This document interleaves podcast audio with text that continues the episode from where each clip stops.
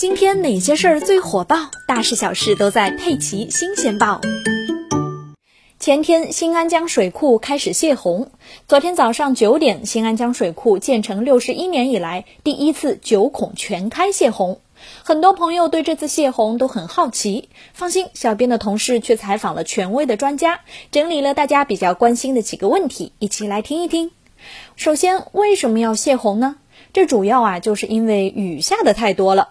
小编给大家捋一捋啊，二零一八年杭州梅雨季平均降雨量是二百六十四毫米，去年是四百六十九毫米，今年截至昨天早上八点，已经达到了七百一十三毫米。从数据上来看，入梅到现在，浙江相当于下了三千五百多个西湖的水，这么多的水聚在一起，必须要排掉。幸好呢，新安江水库比较厉害，它的总库容有二百一十六亿立方米，排在全国十大水库第五位，相当于是一千两百四十七个西湖的容量。那么，新安江水库泄洪的标准是什么呢？新安江水库有三个重要的数字指标：一百零六点五米，这是汛限水位，达到这个数字，专家们就要考虑需不需要泄洪了。然后是一百零八米，这是一个升高的标准，因为新安江水库历史最高水位就是一百零八点四三米。